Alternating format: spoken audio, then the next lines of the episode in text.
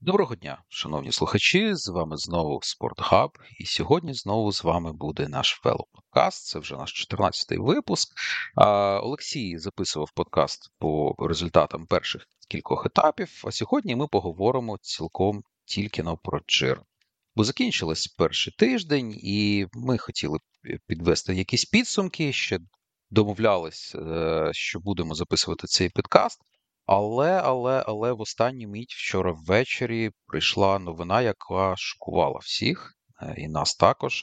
Новина про те, що головна зірка, лідер загального заліку Ремко Евенепул знімається з Джиро, він не буде стартувати на наступному тижні, і в нього ковід.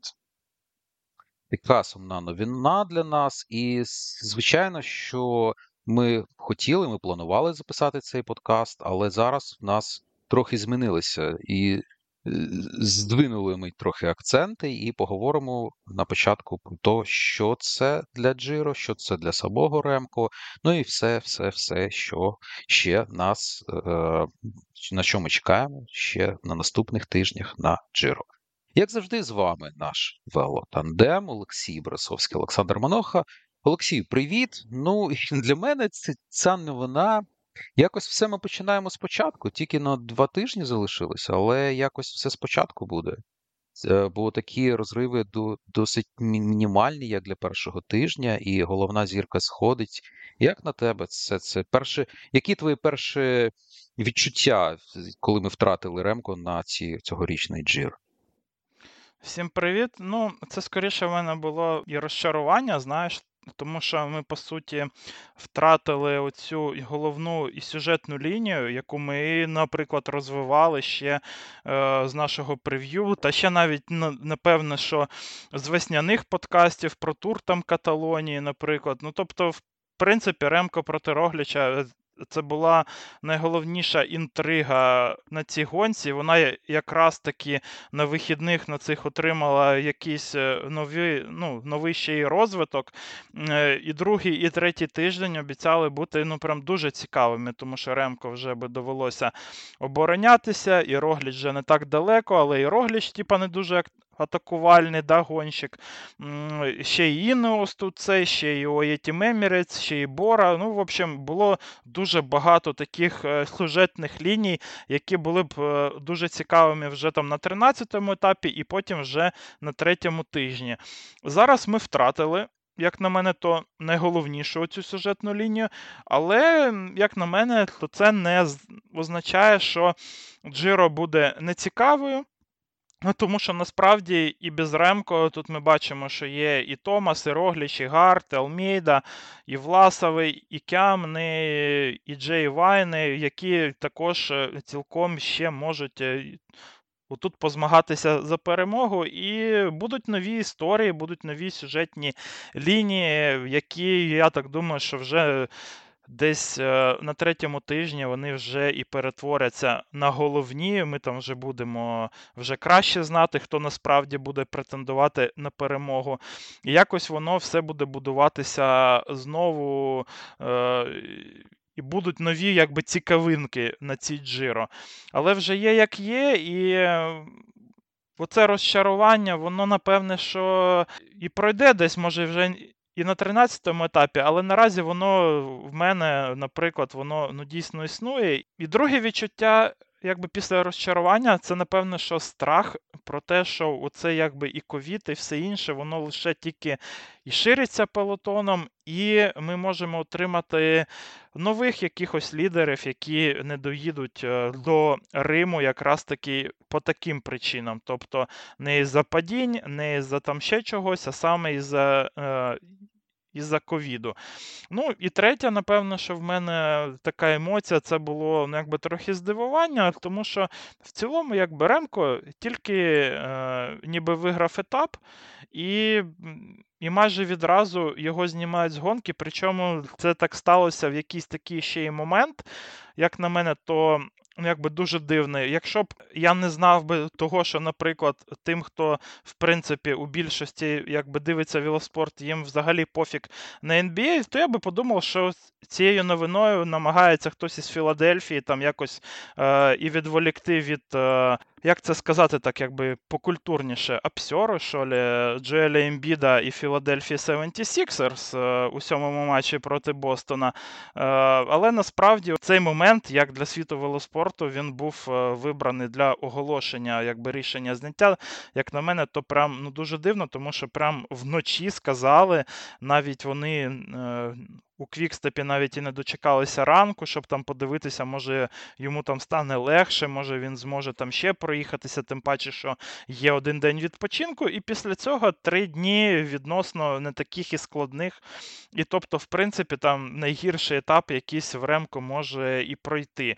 І все це визвало, насправді, дуже багато спекуляцій і в пресі, і в Твіттері навколо того, що, можливо, в Ремко Евенепула насправді, ну, якби головна причина зняття з гонки – це не ковід, а це оті два падіння, які були в нього на п'ятому етапі.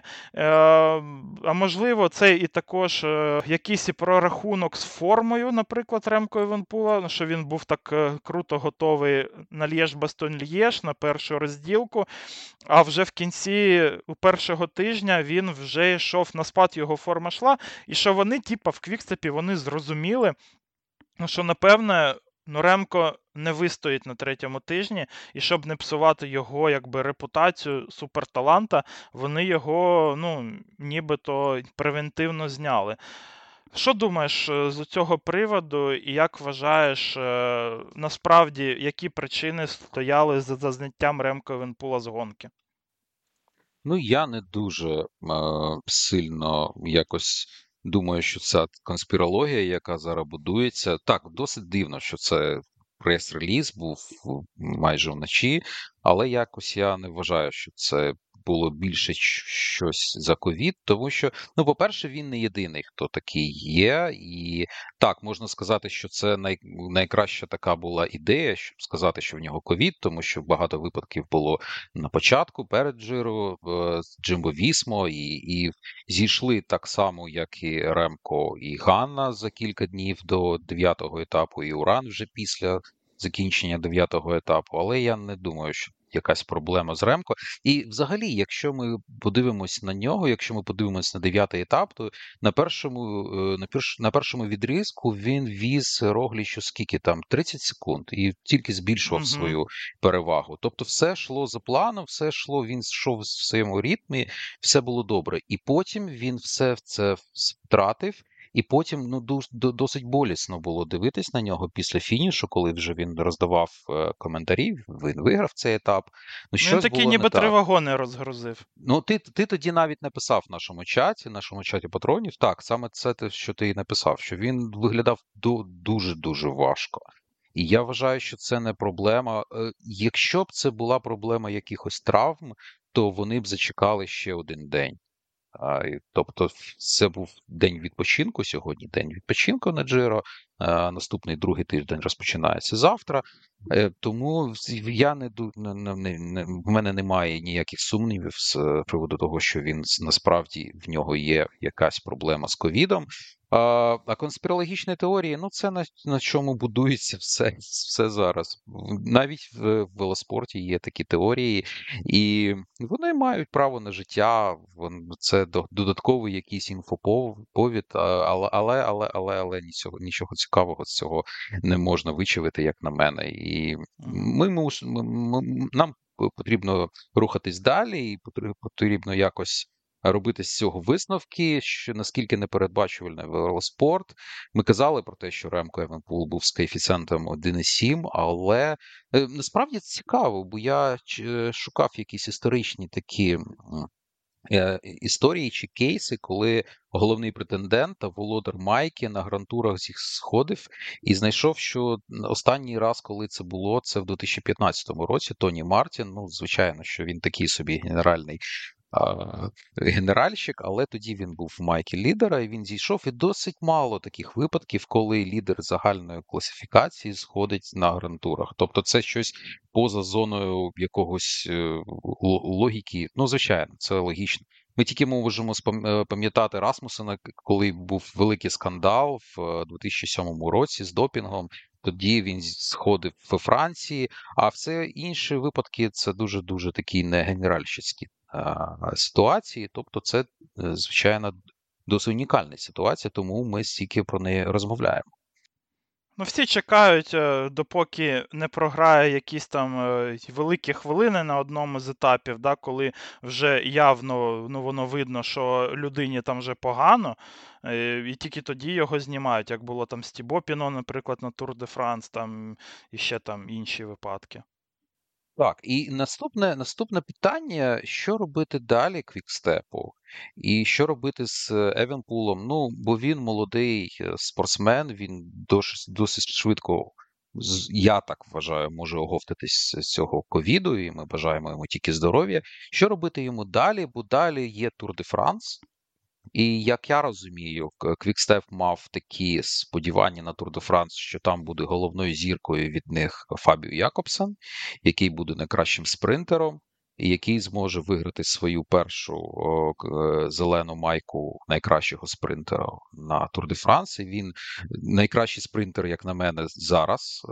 Тобто він вже готовий для цього випробування. Але що їм робити з Ремко? І чи ти вважаєш за потрібне, щоб він стартував на цьому Тур де Франсі? Бо колектив Квікстепу, мабуть, що буде заточений саме, саме під спринти, і в них не буде таких можливостей якось допомогти йому. Чи ти вважаєш, що такі можливості будуть, і не варто нехтувати такою можливістю стартувати Ремко на турі? Ну, не піде, не піде, але хоча б він в перший раз спробує себе на цьому гран-турі.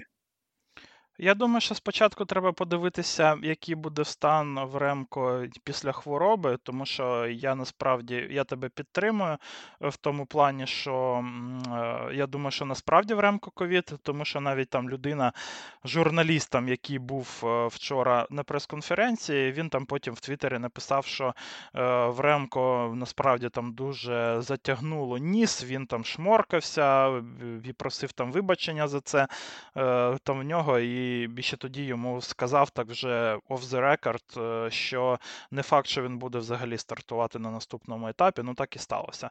І тому, ну якби Ремко дійсно наразі хворий на ковід, ну наскільки це ми можемо сказати, да, і І дуже важливо, наскільки тяжко або легко в нього ця хвороба, вона якби пройде. І вже від цього, вже я думаю, що треба буде і відштовхуватися в плані підготовки до Тур де Франс. Насправді в нього, якщо він там, ну, ми припустимо, да, там більш-менш такий легкий сценарій, що він десь із тиждень там похворіє, там ще тиждень може, ну десь півтора-два тижні, да, він буде десь типу відпочивати. Після цього в нього є достатньо часу для того, щоб вже і дуже якісно підготуватися і до Тур де Франс. В принципі, Ремко – це та людина, це той гонщик, який може достатньо швидко набирати форму, і він, в принципі, її не дуже то і втрачає, як ми бачимо. В нього дуже... Дуже мало гонок, де він якось виступає нижче свого рівня. І то це такі причини були, як, може, пам'ятаєш, на минулорічному там турі Швейцарії казали, що він там просто цей, на сонечку перегрівся, да?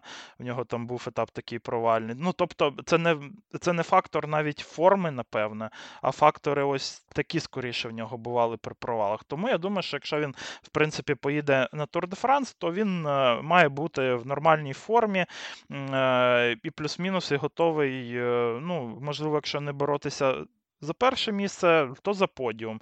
Що, в принципі, я думаю, що може бути достатньо, ну, таким заманливим для Квікстепа і для Лефевра, тому що не можна сказати, що навіть там Фабіо Якобсен – це сто відсотків найкращий спринтер наразі в пелотоні, і що він там має вигравати там три-чотири етапи. Це такого не можна сказати. Але команда тут дійсно стане вже проблемою і для Ремко Евенепула, і взагалі для менеджмента Судаль Квікстеп, тому що треба буде вже якось менеджити оці его, які є в команді. Наразі на Тур де Франс Квікстепа лідери – це Якобсен, а Лафіліп і ще їдуть там такі гонщики, які будуть або там е- мати змогу також там себе проявити. Це як Андреа Баджолі, там Єремі Каваня, Маурі Ван Севенант. Це не команда підтримки для Ремко Евенепула на сто відсотків. Тут немає взагалі кому нормально на нього працювати в горах. Тобто Алафіліп і Баджолі, і Ван Севенант, ну, блін, це більше гонщики, які е, не звикли працювати у ролі Грегорів, які, ну, якби жоден з них навіть і не чистий гірняк. Ось навіть ще на першому тижні Патрік Лефевр відповідав на запитання преси, в нього там запитували, чи не думаєте ви, що в Квікстепа наразі ще замало якби допомоги для Ремко Евенепула. І Лефевр сказав, що да, нам би хотілося би підсилитись в цей офсізон ще одним якимось дуже якісним клаймбером. Наразі якісних клаймберів просто тупо немає на Тур де Франс у складі Квікстепа.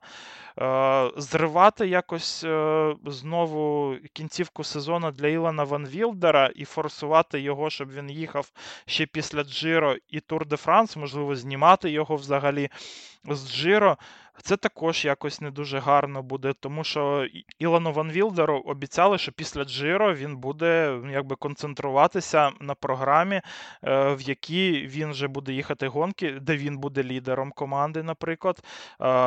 Якщо навіть таке робити, то тоді що робити? Знімати, наприклад, Якобсена з Тур де Франс? Я не думаю, що таке, ну, що Квікстеп буде приїжджати на Тур де Франс без спринтера, тому що, ну, це ж Квікстеп, якби все ж таки. І Фабіо Якобсен також має власне его, і там ще є і Мірлір, якби, який також претендує наразі на потрапляння в цей склад. І що робити в такій ситуації? Тобто забагато лідерів, ось до цього якось все було збалансовано ще в команді, в Квікстепі з, при, ну, з приводу там власних якихось цілей. А от е, схід Ремко, він відразу ставить все під загрозу. Так що, насправді, на мою думку, я думаю, що їм буде дуже заманливо його включити в склад на Тур де Франс. Але я думаю, що вони просто вирішать, що, ну, це типа не наш рік, і Ремко буде вже спокійно готуватися до Вуельти і до чемпіонату світу. Ну так, це виглядає логічно. А... Але подивимось, подивимось, що сам Ремко з цього приводу також думає, як, як він вважає себе і чи може він скористатися цією нагодою та стартувати, хоча б е, спробувати себе, подивитись на всіх інших, бо не так багато гонок разом проводили Ремко разом е, з Погочаром, з Вінігором, тому може це буде якийсь додатковий експірієнс для нього, ну подивимось, як це буде. Це також інтригує, але мабуть, що на деякий час ми дамо Ремко спокій, нехай відновиться, відпочине, ну а ми разом з гонщиками, які все ще штурмують цю Джиро, продовжимо, ну і подивимось на основних претендентів, мабуть, що від нас це вже дубль два прогнозів букмекерів, бо, звичайно, після цієї новини змінилися коефіцієнти, і зараз головним претендентом є Примож Рогліч. В нього був коефіцієнт перед початком Джиро три, три і п'ять. Зараз коефіцієнт на його перемогу один і сім, один і вісім, і він програє тільки на дві секунди новому лідеру Джиро Герто Томасу. А непросте, непроста була перш, перший тиждень для Рогліча. Вже ми казали, вже ти казав про те, що склад Джамбо-Вісми досить серйозно змінився. Той, той самий ковід, який в цьому році якось дуже прискіпливо ставиться до Джиро, скажу так. Рогліч та його шанси на перемогу. Він падав, і що цікаво, що в самому пелотоні були деякі чутки про те, що в Рогліча є ковід. І саме тому він так погано проїхав перший роздільний старт на першому етапі, бо він, він був хворий, і якось це приховували. І навіть Джерен Томас, не знаю, чи це, чи це то був жарт від нього, чи ні, але він казав, що Рогліч йому казав, що в нього ковід. Тобто це зовсім вже якісь фантасмагорія стається, але, але, але.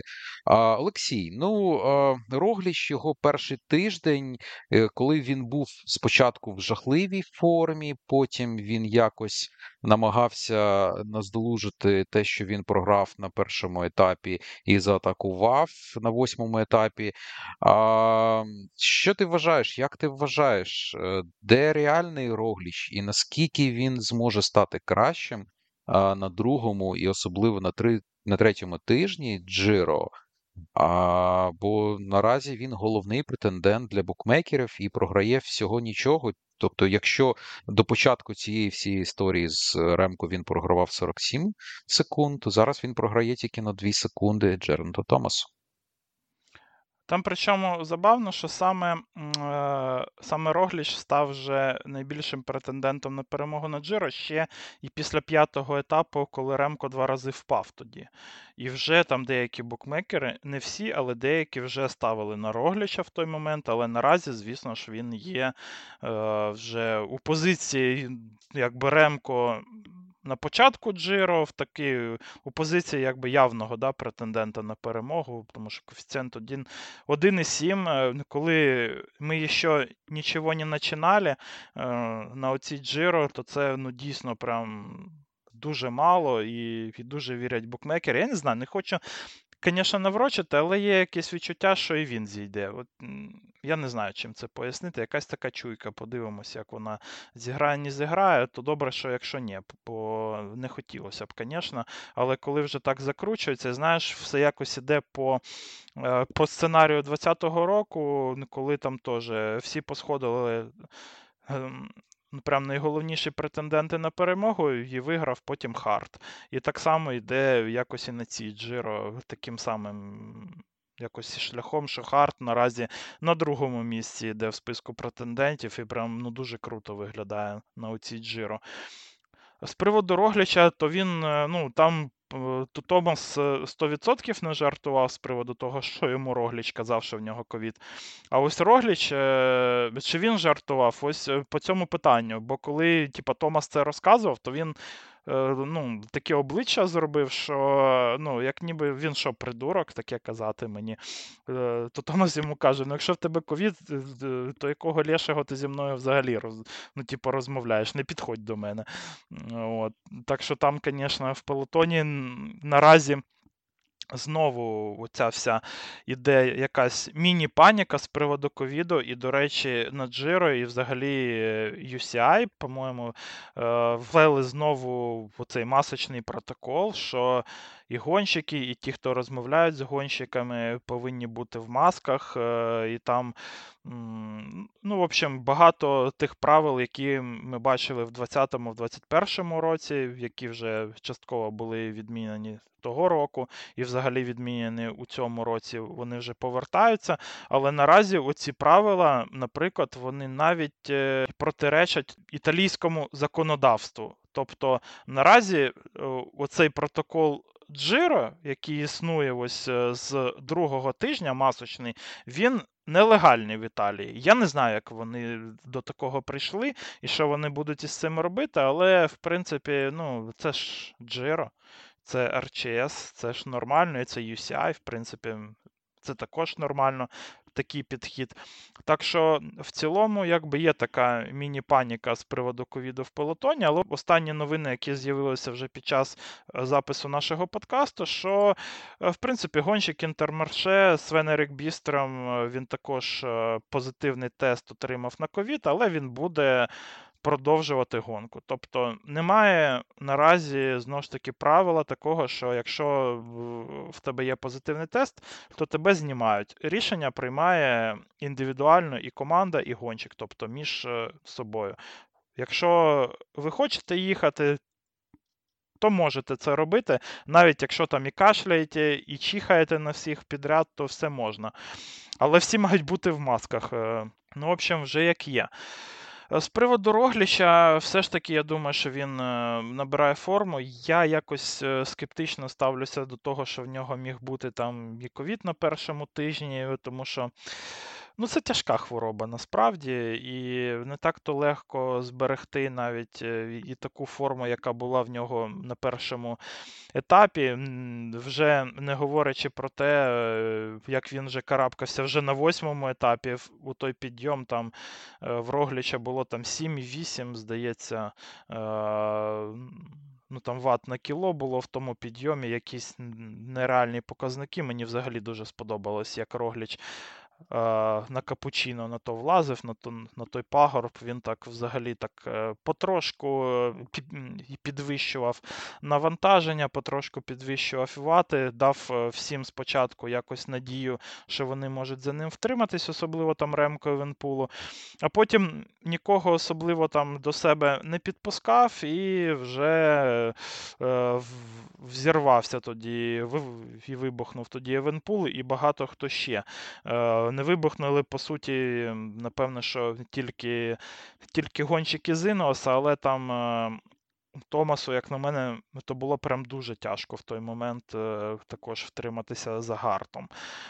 Так що, я думаю, що то, що ми казали в прев'ю з приводу Примоша Рогліча, що він буде набирати свою форму на третій тиждень, то воно отак іде все за планом в Джамбо-Вісма, але подивимось, наскільки по такій самій траєкторії буде йти з ними команда. Тому що поки що з команди тільки Боуман і Кюс, вони виглядають прям норм. Те саме, напевне, стосовно його рівня можна сказати і про Гесмана, але взагалі якби рівень у Гесмана не такий високий. Неявно, це не та людина, яка буде тут робити різницю на третьому тижні у горах. І тому треба, щоб хоча б або Сем Омен, або там Роан Деніс, вони все ж таки, ну, хоч якось вкатилися, набрали форму до третього тижня для того, щоб вже Джамбо-Вісмі було набагато легше якось протидіяти Інеосу, ОАЄ і Борі, в яких є як мінімум і по два лідера, і в яких є доволі і сильні команди, і насправді я вже очікую, що на тринадцятому етапі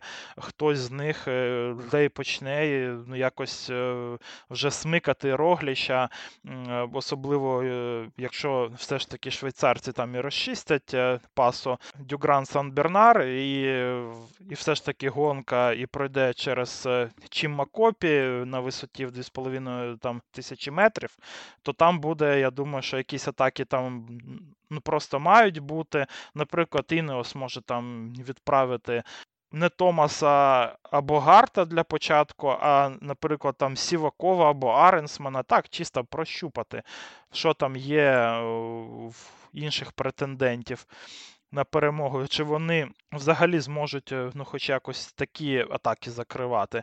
Так що подивимось, в Рогліча, насправді, я якось не настільки впевнений в Роглічі, як це роблять букмекери.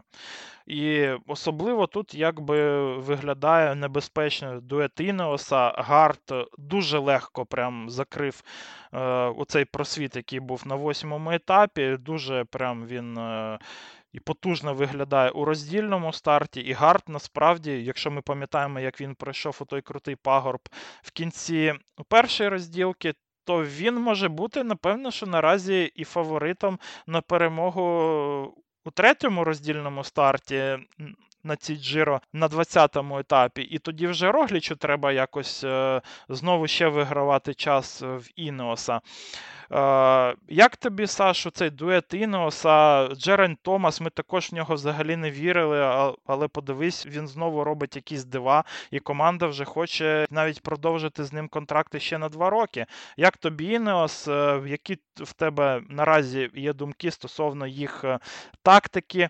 На другий, на третій тиждень, можливо, також, і взагалі їх перспективи у боротьбі за перше місце. Слухай, ну, я вважаю, що в них дуже крута ситуація зараз. Перш за все, тому що в них є п'ять гонщиків топ п'ятнадцять. Тобто, якщо ми кажемо uh-huh. те, що в них можуть, це навіть не тільки ну, Харт, чи не тільки Томас, але Сіваков, Аренсман та Деплю, вони програють менше, ніж три хвилини генеральної класифікації. Тобто, якщо ви пам'ятаєте минулорічний Тур де Франс, ситуацію, в якій не найкращий, не найкращий був, вже ми знали про це, Рогліч, не до кінця ще сум... якісь були сумніви, і він атакував Погочара, і Погочар він повинен був якось відповідати на це, і потім до них долучався Віннігор, і потім атакував Віннігор, і це стало головною проблемою, це стало головною причиною поразки на минулорічному Тур де Франс для Похочара. Саме така ситуація, такий, мабуть, що така карма трохи для Рогліча. Я вважаю, що це саме, що буде робити Інеос на другому та третьому тижні. В них є дві можливості, як застосувати свої, свою чисельну перевагу, яка є в топ п'ятнадцять. Ну, перше, це атаки, на які потрібно буде відповідати, чи витрачаючи ресурси, небагато ресурсів є в Джумби, небагато ресурсів є в Рогліча та в інших колективів, якщо ми говоримо також про інших генеральщиків, які мають якісь намагання бути чи в топ один, чи в топ три. І по-друге, це, це, це, це самий потяг, який в них був всі ці роки, а, про який ми трохи ну, забули. За останні роки вже Інеос не був такою глобальною силою, були інші колективи, які, та сама Джамбо-Вісма, той самий Майка, а в Емірейтс.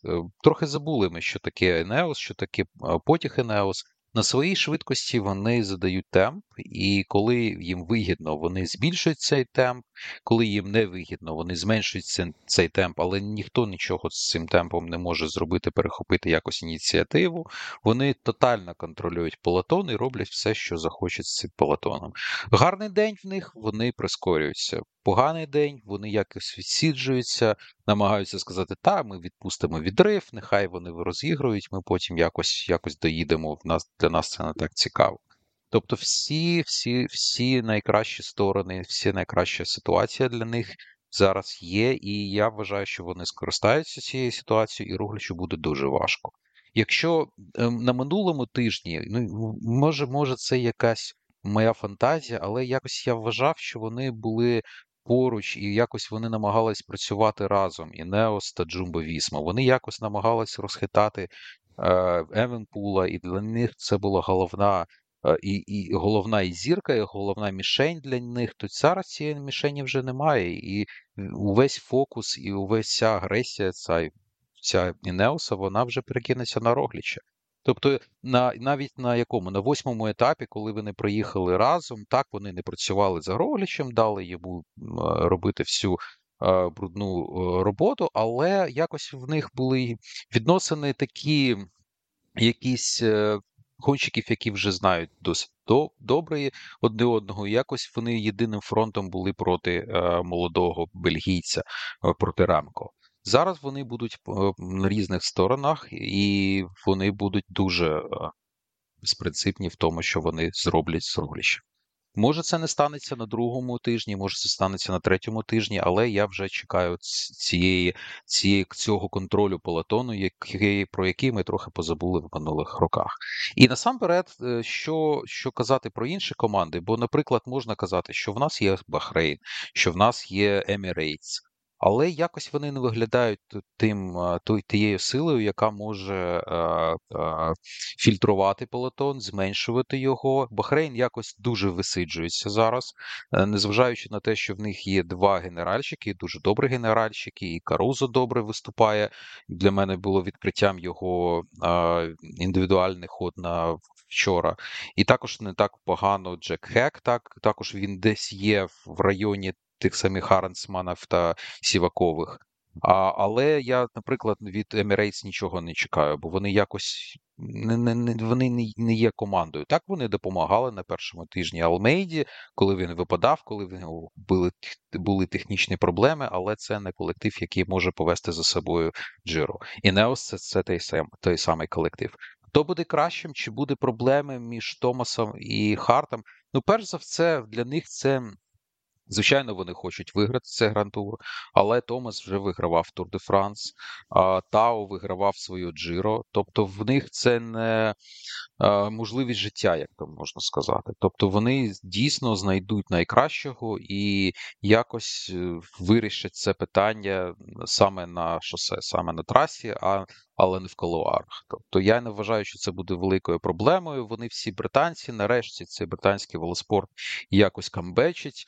І для я не вважаю, що це буде великою проблемою, тому в мене дуже великі сподівання на Інеос, але з одного, з одного боку, з іншого боку, якщо вони будуть все контролювати, то це буде трохи в, не так інтригуюче дивитись, як за атаками або одиноких гонщиків. Таке також ну, може та, ну, трапитись. От, слухай, ну Інеос – це ультразахисна команда взагалі. Так. Ось в них єдиний гонщик, який ну, там, може агресивно прям, там, діяти, ну, або міг до цього агресивно діяти, це Іган Берналь. Його тут нема.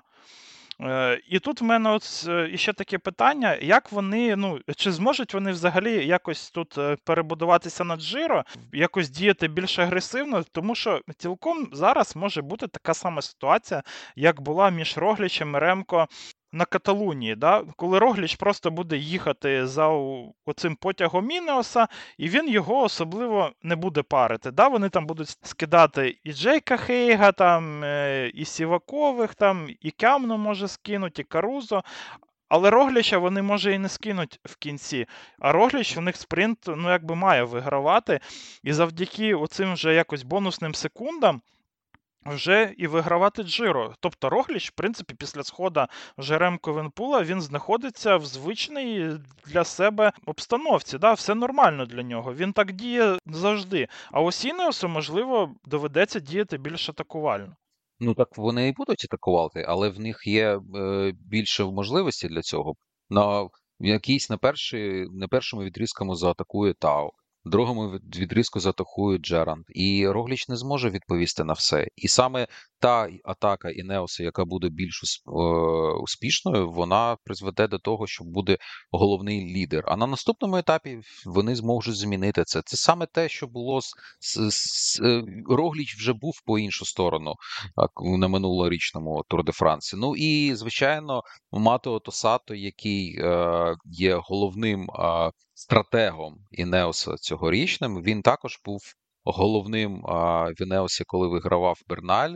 Так, там була інша ситуація, там був зовсім інший підхід і зовсім інша розстановка сил, але все одно він дуже добре відчуває, що коїться на трасі, що в яких, в яких кондиціях його гонщики, і дуже важко. І, але саме, саме це і цікаво, бо саме це цікаво, наскільки вони зможуть реалізувати і е, наскільки Рогліч сильний, ніби це проти, протипоставити себе, бо е, якщо б ми казали, наприклад, про Вуельту, то в нас було, було менше сумнівів про Рогліча, бо він тут вигравав свої Вуельти проти всіх Інеосів і завжди перемагав їх, і, і тих самих Єйців, і той самий потяг, який був в Інеосі. Для нього це не була проблема. Подивимось, може, що саме вони будуть разом приїздити і якісь боніфікаційні секунди будуть вирішувати. Але я вважаю, що вони просто будуть випускати відрив, якісь шість-сім хвилин, які заберуть всі боніфікаційні секунди, і потім вже будуть доїзд, до, доїжджати разом, і може навіть до третього тижня, може навіть до, до, до двадцятого етапу нічого такого не станеться. Подивимось, подивимось. Багато чого. Ну, це робоча тактика, яку ми вже бачили від Інеоса на Джиро в тому, у тому випадку, ще коли Іган Берналь тут якраз таки перемагав, тоді вони прям дуже багато давали часу відривам. Так, так, саме так. Тоді то, тому подивимось, подивимось. Дуже, дуже цікаво це все. Навіть якщо ми зараз намагаємось якось бути скептичними, це не обов'язково так станеться. І за цим також дуже цікаво дивитися і спостерігати. Подивимось, як воно буде. Наразі також трохи ми залишимо Інеос спокої і перейдемо до наступних претендентів, бо в нас так, ну, перша трійка, ми вже про них поговорили з, з точки зору букмекерів. Рогліч ми вже казали. один і сім, Харт в нас три, три, три, п'ять, Джерен Томас чотири, і наступні два претенденти – це Джоау Алмейда, португальський велогонщик, який представляє Емірати як головна зірка, зірка Еміратів на цій гонці, і Бора, Власов, Кемна, Це гонщики, на яких коефіцієнт трошки понижче, але в них є досить сильні колективи, тому ми якось відокремили їх і на початку поговоримо про, про них як головних претендентів. Що ти вважаєш, Емірати та Бора, чи можуть вони якось щось зробити з усім тим безладом, про який ми казали, з точки зору Інеосом, чи можуть вони проти поставити себе Роглічу, і наскільки ти віриш в те, що Алмейда може зробити щось краще, ніж, наприклад, топ три, і так само про Власова, чи вважаєш ти, що команди е- е- здібні на те, щоб допомогти своїм лідерам на, на другому тижні, ну і потім вже на третьому тижні також? Ну, якось мені не віриться, знаєш, в перемогу ОАЄ, тому що е, Джей Вайн вже відстав прям, е, ну так, вже прилічно, да? Він, е, він там програє вже більше двох е, хвилин Джеренту Томасу і Примошу Роглічу, ну, це прилічне, насправді, вже відставання. Е, і Джей Вайн якось в нього і багато було невдач на першому тижні, то, то падіння, то і механічні також проблеми. І не показав він також і тієї, і форми у горах, які, ну, якої я хотів би від нього і побачити ще. Тому що, да, він непогано дуже їхав роздільний старт, але оця Джиро, вона буде виграна в горах, я думаю, що вже ось після сходу Ремко, це вже майже на сто відсотків так буде. Так що Джею Вайну наразі не вистачає оцього всього, і не факт, що він там набере форму на третьому тижні. А Жоау Алмейда, я не думаю, що він наразі там дуже бентежить і Примоша Рогліча, і...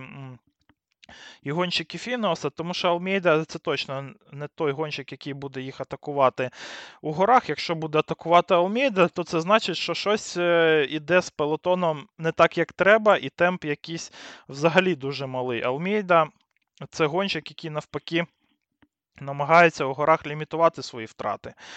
І, в принципі, якщо ми побачимо, ось, наприклад, його порівняємо з Джерентом Томасом і з Примошем Роглічем, то, в принципі, вони обидва мають бути спритніше за Алмейду і у роздільному старті фінальному, і також, в принципі, у горах також. Особливо там Примош Рогліч, ще може в нього і секунди на фініші якби вигравати, навіть якщо вони всі разом там доїдуть там і до останнього кілометра.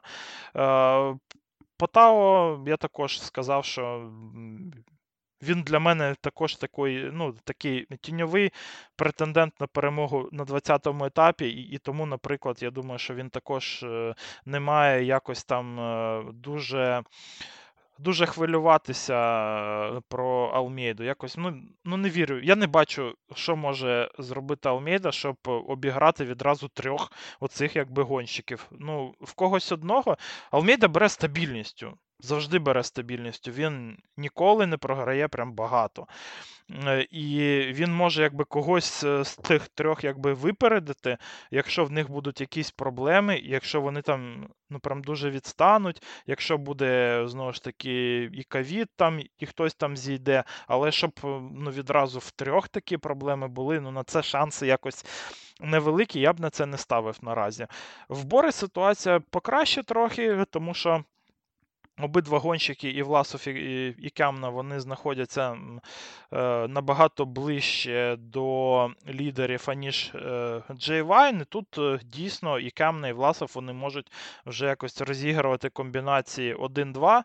Е, особливо тут небезпечний в атаках буде, звісно ж, Кемна. Це та людина, яка вже довела, що він може їхати довго сам у горах також, так що його відпускати прям дуже легко, я думаю, що не треба, тому що Кемна може там і доїхати, наприклад.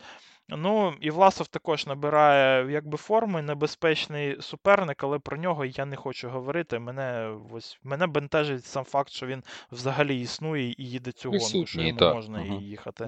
Так що фіг з ним.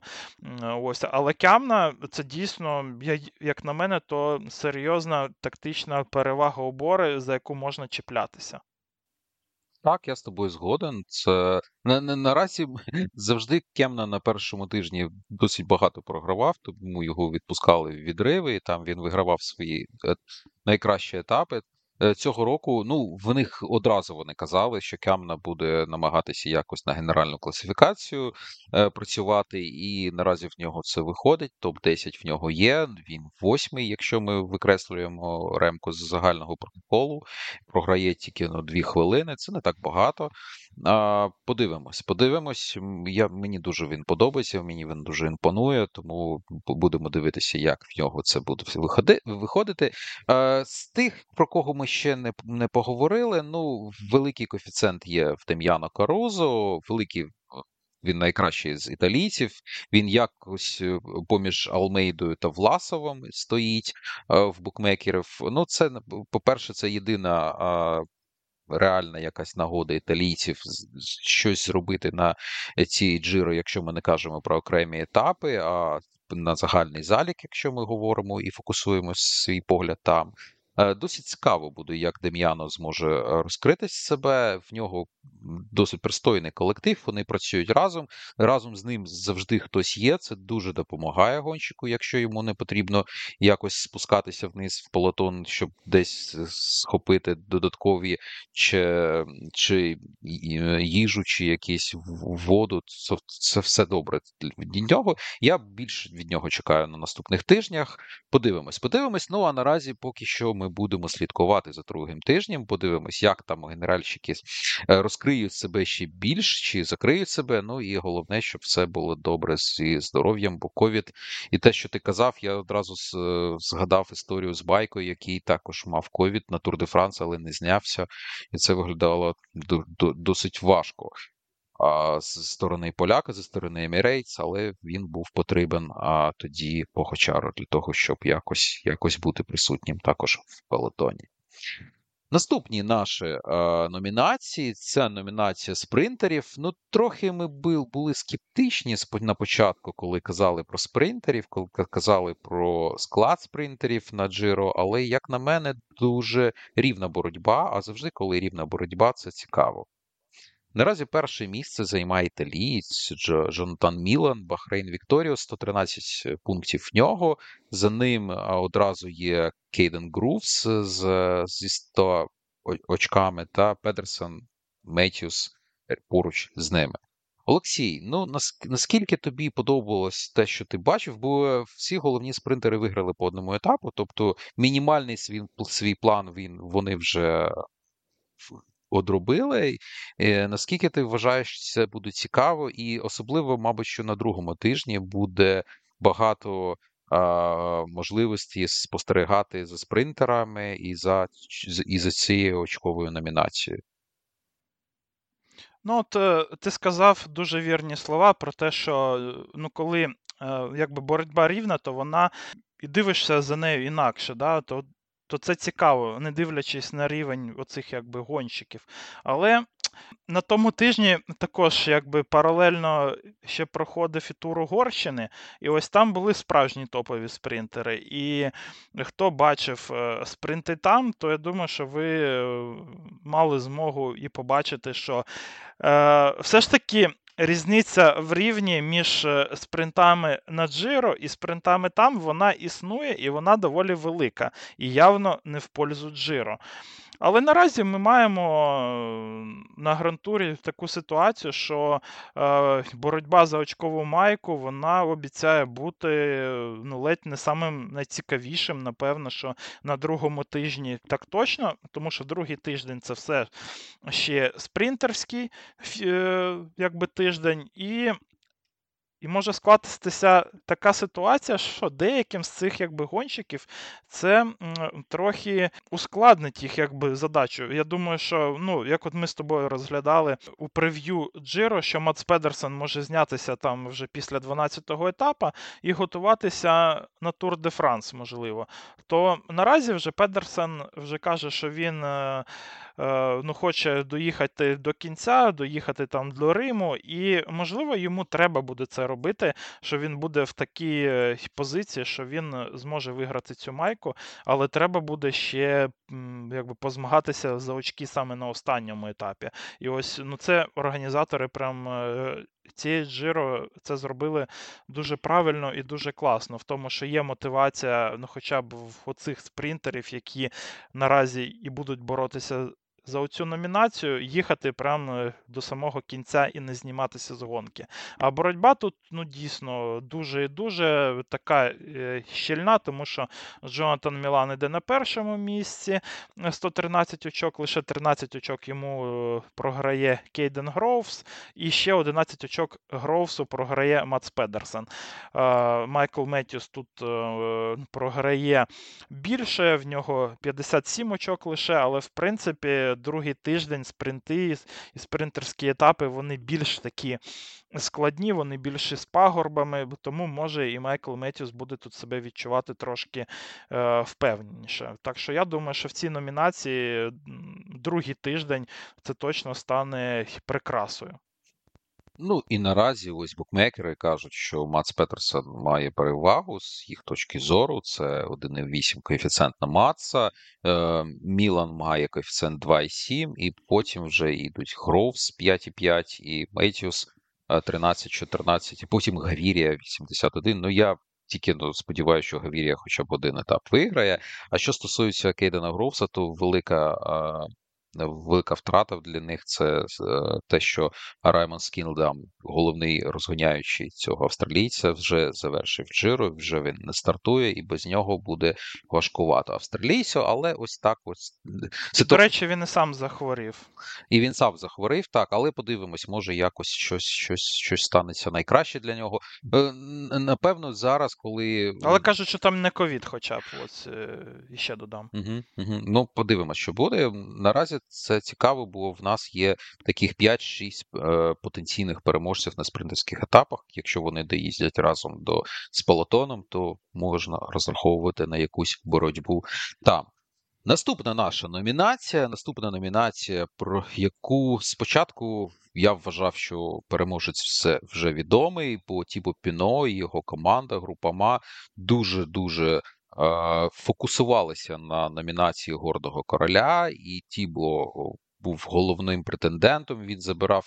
Якщо були найменші очки, він також за них, за ними полював, і навіть потім після нього фінішував разом Кюнг чи хтось інший з його колективу, щоб не дати суперникам набрати якусь кількість балів. Тібо завжди був попереду, в нього було п'ятдесят очок, і я вважав, що ця номінація вже закрита, але не так сталося, як я вважав. Давіде Баіс, по-перше, перше за все, він виграв свою, свою гонку. Це був е, сьомий етап, гірський етап.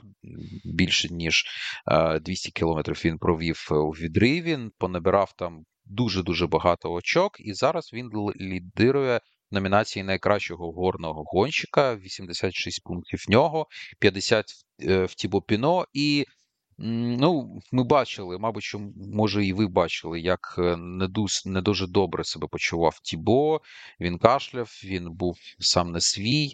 Наскільки ти вважаєш, ця номінація ще буде доповнена іншими гонщиками, якщо такі будуть?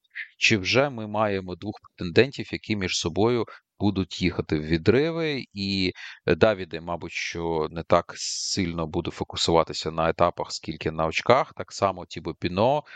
Що ти вважаєш по цій номінації, і наскільки Тібо ще може додати та виграти, бо буде ще дуже багато очок гірських, і особливо на третьому тижні, тобто ще можемо побачити, що хтось третій дійде до, до, до, до когорти претендентів на гірську номінацію. Е, ні, я думаю, що тут якраз таки все тільки і починається, тому що основні очки ще попереду, ще попереду і Чіма Копі, так що тут е, все тільки-тільки і закручується. Насправді ось е, хвороба в Тібо Піно – це дуже прикро, тому що Піно це був одним, одним з основних кандидатів для мене на те, щоб сказати, що перший тиждень він провів ідеальний просто. Тому що Тібо одночасно е, і набрав е, немалу кількість очок в цій номінації, і при цьому він майже не витрачав на це зусиль. Тобто він навіть... Е, Коли їхав у відрив, то він їхав у відрив лише на одну гору, яка була на початку етапу, там собі взяв очки і повернувся у групу для відпочинку. Тобто це тупо ідеальна ситуація.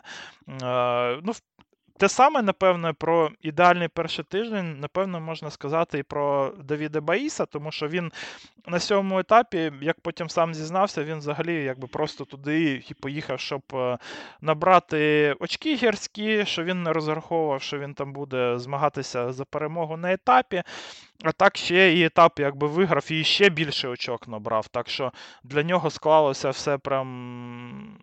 Ну, мега класно. Але я не думаю, що Баїс буде все ж таки претендентом тут на перемогу у гірській номінації, тому що, ну, просто індивідуальний рівень його, якби, гірський, він не настільки високий, як на мене.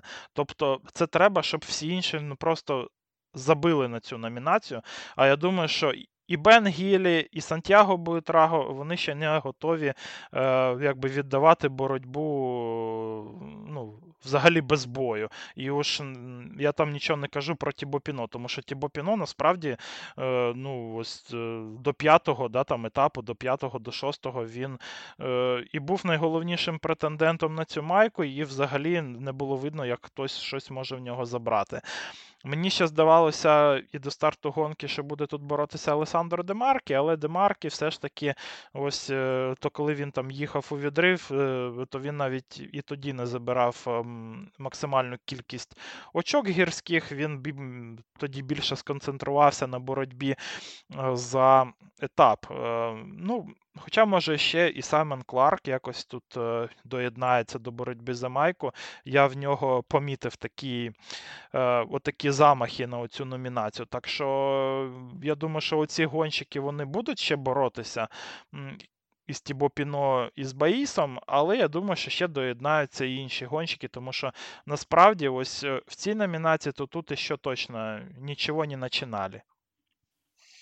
Ну, дивись, я тільки но ти почав розповідати, я, я одразу ш, почав шукати букмекерські котировки на цю номінацію, і Тібо Піно два і один, але, як ти кажеш, так, наступні претенденти – це Рогліч, Харт, Тао і четвертий Лоренцо Фортунато. Також тут ну, є да, ще Фортунато, до речі, да, так. І, і, і, і, і цікаво, що Фортунато дуже багато програв на останньому етапі, він так дуже... Е, роздільний старт, він не найкращий гонщик роздільного старту, а я, але я вважаю, що він це робив е, е, з, з тою метою, щоб ніхто не... Якщо б він поїде в відрив, то його легше відпускали, і він міг поборотися за угу. перемогу на етапі, ну і одразу з цим... Ну, сто п'яте місце, до речі, для Фортунато ще не найгірший результат, насправді. У роздільці ще тут такий нюанс по і о ел о-Комета теж, що вони взагалі виступають у розділках на велосипедах без маркування. Як там казали у трансляції Євроспорт англомовній, якщо ви там слухаєте іншу трансляцію, то скажу вам також, що... Іван Басо, спортивний директор цієї команди, він зупинився на більш бюджетному рішенні стосовно якраз таки велосипедів для роздільного старту і о ел о-Комети. Тобто він там закупив старі велосипеди, які вже там декілька моделей там застарівших навіть, і тому у і о ел о-Комети навіть нема там ну, якогось і теоретичного шансу змагатися за високі місця у роздільному старті. Тому також тут треба трошечки, але давати якусь тут знижку їм на оце. Так, звичайно. Ну і подивимось, головна мета все ж таки вигравати етапи, і вони все ж це ж зробили. Мабуть, що ви бачили відео з Контадором, який дуже е, хвилювався разом з ними і святкував цю перемогу, яка в них була. Ну, подивимось, дуже цікава команда. Знов таки, останній раз, коли вони перемагали на Джиро, це було два роки тому. Тому якісь, якісь таке дежавю ми спостерігали. Це велика звитяга для такої команди, для команди Звичайно. проконтинентального туру, то ну, це г'юдж.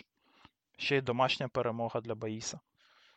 Поговоримо також ми про молодих гонщиків. Тут трохи зачепимо, але перш за все один з найкращих гонщиків, який намагався взяти максимум від першого тижня Джиро, це був Андрес Лекнесунд з ДСМу, який провів декілька днів в рожевій майці лідера і навіть непогано відповідав на атаки того ж самого Рогліча, намагавшись якось захистити свою майку. Ця номінація, звичайно, що вона була перш за все під егідою Ремко. Зараз він зійшов. Зараз однаковий час є в Алмейда та Леснесунда. А, Олексій, ну така цікава номінація. Знов-таки ми казали про те, що молодь якось намагається пушити дідів щодо генеральної класифікації. Тут, мабуть, що Алмейда виграє з Майко, якщо він не зійде. Кого б ти відмітив серед молоді, хто сподобався тобі, якщо такі були? Бо, як на мене, ну, один з головних таких, може не в, з, з точки зору генеральської класифікації, але головною подією серед молодих гонщиків знов став знов. Це Бен Хіллі і його перемога. Фантастичний гонщик, фантастична перемога. І те, що він робить в цьому році, це, звичайно, вау. Якийсь вау-ефект. Як на тебе, хто був такий, хто пригорнув твою увагу, і, і на кого можна було покласти додаткові, додаткові якісь емоції та додаткові якісь сподівання на наступних двох тижнях? Ну, намагаються тут дійсно деякі гонщики себе проявити. Це стосується і Андреаса Лекнесунда. Дуже класний перший тиждень для ді ес ем, який ще і отримає нового е- коспонсора, і підвищення також е- трансферного бюджету і бюджету в команду Олафа Коя. До них відправляють також і чутки зіркового, і молодого спринтера, і полукласіка з Джамбо-Вісми. Так що, в цілому, оцей тиждень для ДСМа був дуже успішним як на трасі, так і поза нею. Хто ще? Я думаю, що ще й багато хто з молодих вони себе не могли показати. Я думаю, що ще станеться це на другому і третьому тижні. Я думаю, що треба очікувати атак від Айнера Рубіо, від Сантьяго Буйтраго. Також і Тімо Аренсман, як на мене, то набирає все ж таки кондиції непогані і буде великим фактором на оцій гонці. Філіппо Дзана активно працював на команду на першому тижні і, можливо, вже команда почне працювати на італійця на другому і третьому тижні, вже е, там рельєф буде вже більше саме для нього вже підходящий. Я думаю, що Дзану ми побачимо в якихось там відривах. Е, здивував мені, мене і Гесман з Джамбо-Вісми, я взагалі не очікував е, від нього такого непоганого рівня, а насправді німець дуже-дуже непогано виглядає. Ну, я там мовчу про, про Бена Гіллі, з ним все ясно. Е, мене ще здивував з негативної точки зору Ілан Ван Вілдер. Дуже багато він програв, як на мене, вже майже тринадцять е, хвилин. Я думав, що якщо Ремко зійде, то Ілан Ван Вілдер має бути десь в районі топ десять і вже тоді якось, е, ну, і бути планом Б у Квікстепа на цю гонку. Але Ван Вілдер, можливо, теж хворіє. Я там не знаю. Наразі це невідомо, що з ним там таке сталося, тому що, в принципі, Ван Вілдер і по сезону дуже класно виглядав. І перед Джиро також він дуже класно і розділку проїхав першу, а після цього в нього, ось як і в Ремко, все пішло все гірше, гірше, гірше, гірше. І наразі тринадцять хвилин, ну це десь хвилин на вісім, на дев'ять, це більше, ніж я думав, що він програє на першому тижні, а, а в ідеалі навіть я думав, що він програє, ну, хвилини дві, ну, три максимум. Е, так що отак. Е, в принципі, я думаю, що ми на другому, третьому тижні ми будемо вже більше бачити італійців молодих, е, які будуть у горах якраз таки змагатися і за етапи, і за бали у гірській номінації. І також, можливо, ми побачимо І ще гонщика з італійським прізвищем, але американця, Меттіо Рікітелло, якого його поки що не так видно. Це дуже молодий гонщик, він також там падав, в нього були проблеми з велосипедом, але ну, від нього якби хочеться побачити якогось виступу у горах. Саме так, подивимось, вони поїдуть в відрив, особливо так Зана, бо він діючий чемпіон Італії, і особливо Майка в пелотоні в нього. Так, він досить добре працював на Метьюза і став головною, мабуть, зіркою тієї перемоги Метьюза, окрім самого австралійця.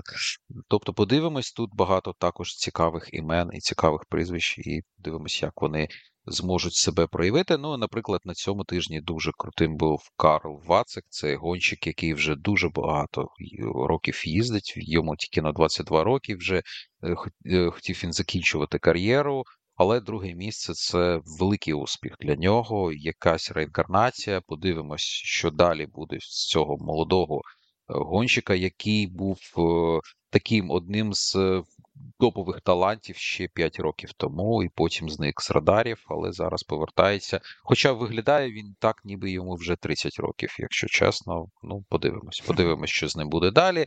Будемо спостерігати, особливо, коли ці маленькі команди, які були за інвайтами, італійські команди, залучені до лав Джиро d'Italia.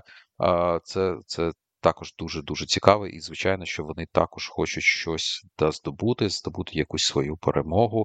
Другий, третій тижні, мабуть, що буде, це, як завжди, перша а, баталія – це баталія відриву, друга баталія – це баталія генеральщиків, які приїздять, і мені це дуже подобається, тому що сили рівні, і коли рівні, ми вже казали, що це завжди дуже-дуже круто.